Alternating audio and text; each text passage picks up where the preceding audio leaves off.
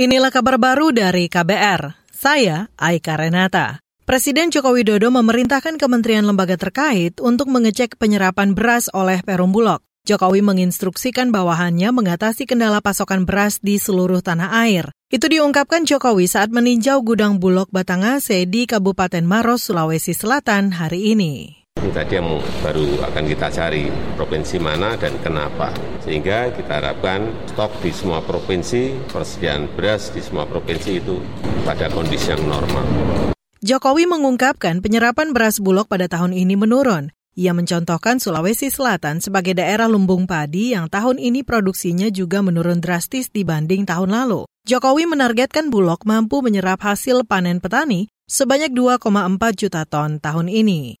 Kita beralih, pelaksana harian PLH Dirjen Kementerian ESDM Minerba Muhammad Idris Froyote Sihite mangkir dari panggilan penyidik KPK hari ini. Juru bicara KPK Ali Fikri mengatakan Idris sedianya diperiksa sebagai saksi dugaan korupsi pembayaran tunjangan kinerja atau TUKIN di ESDM. Oleh karena itu tentu kami berharap saksi ini bisa kooperatif, hadir, memenuhi panggilan dari tim di KPK karena tentu setiap pemanggilan seorang sebagai saksi kami pastikan karena ada kebutuhan untuk lebih jelas dan terangnya perbuatan dari para tersangka yang telah kami tetapkan dalam uh, perkara dugaan korupsi dimaksud. Itu tadi juru bicara KPK Ali Fikri. Sebelumnya, kasus dugaan korupsi pembayaran tukin pegawai di Kementerian ESDM berawal dari aduan masyarakat. Sebanyak 10 orang sudah ditetapkan KPK sebagai tersangka karena diduga merugikan keuangan negara hingga puluhan miliar rupiah.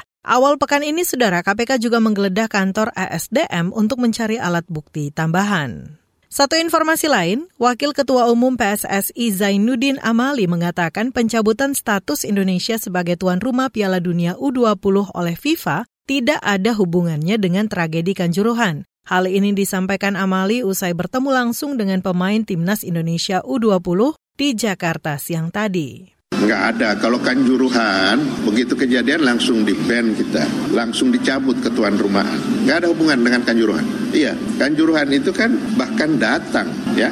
Presiden FIFA itu datang menyatakan duka cita, menyatakan apa namanya ikut prihatin dan membantu kita untuk transformasi.